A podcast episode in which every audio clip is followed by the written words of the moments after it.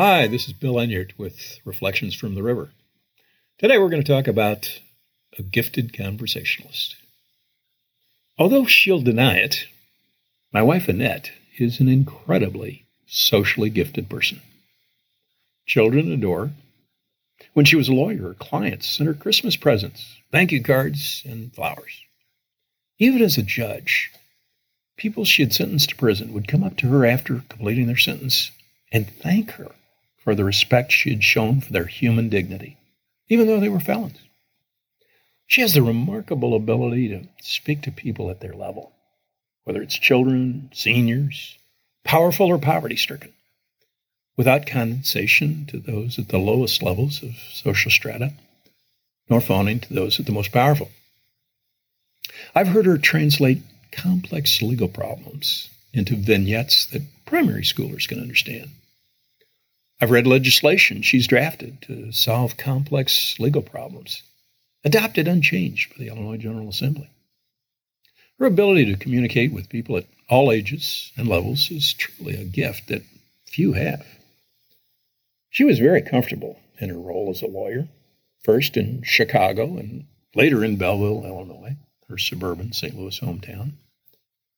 Her skill at talking with, understanding, and communicating with people at all levels of society only became more polished in her role as a judge. Whether sitting in divorce court, traffic court, hearing a complex medical malpractice case, or a heinous murder case, she had the ability to communicate with lawyers, fellow judges, jurors, witnesses, media, and citizens. Her ability to communicate with this wide array of people undoubtedly played a role in her election as the first woman circuit judge in the five southwestern Illinois counties of the 20th Judicial Circuit.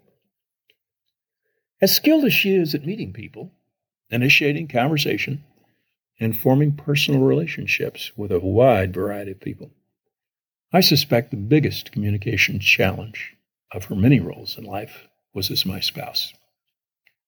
Although Annette's dad and several family members were veterans, and I was a veteran and a serving Army National Guard officer for the first 25 years of our marriage, Annette didn't consider herself a military spouse. She really didn't know much about the military. Oh, I would periodically leave for my weekend guard duty, or my weeks long military training, weeks long flood duty, or overseas exercises. But other than an occasional interruption to our family life, my part time guard career wasn't part of our daily life. That all changed when I took command of the 13,000 soldiers and airmen of the Illinois Army and Air National Guard. As the full time commanding general, or adjutant general as the title goes, during a time of war, it was my job to train, equip, and order the largely part time military force into combat zones as well as ensure they were prepared for natural disasters such as floods or blizzards or domestic unrest. As the commanding general's wife, she had to comfort a weeping child whose daddy or mommy was leaving for a year in Afghanistan. She had to hug a grief stricken spouse or parent or child who had just lost a loved one to a faraway war. She smiled at soldiers while dishing up Christmas dinner with me in a small town National Guard armory. She had to comfort me as I wept after yet another funeral of a soldier I'd sent to war. Her communication skills never failed her. My career path once again challenged those marvelous skills when I was elected to Congress to represent Southern Illinois after retiring from the Army National Guard.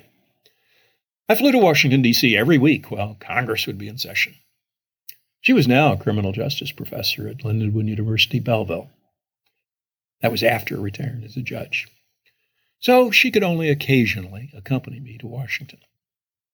She happened to be in Washington, D.C., when a Congressional Democratic Defense Policy Group scheduled dinner in the Capitol with retired General and former Secretary of Defense Colin Powell.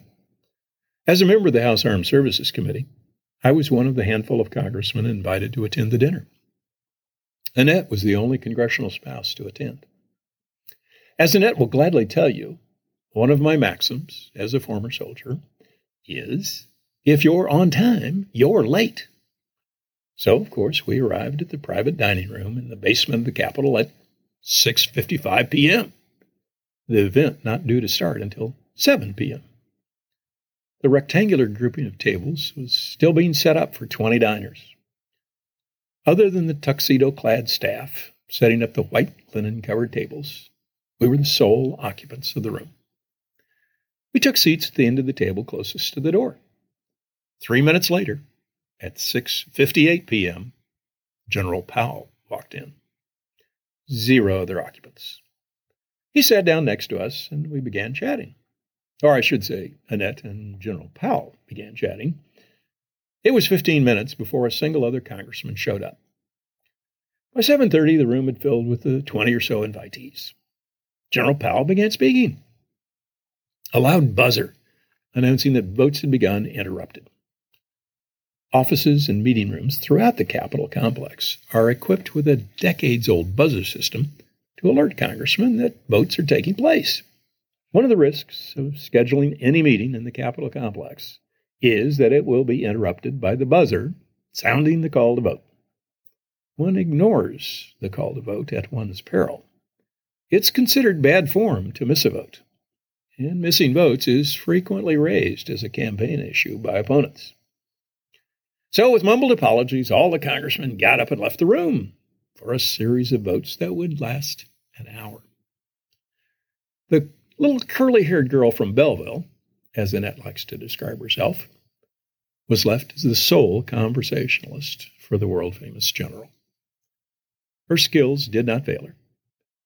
Convicted felon, third grader, world leader, they all like to talk to Annette. This has been Bill Enyart with Reflections from the River. You can email me at bill at billenyart.com. That's B I L L at B I L L E N Y a R T dot com. Thanks for listening.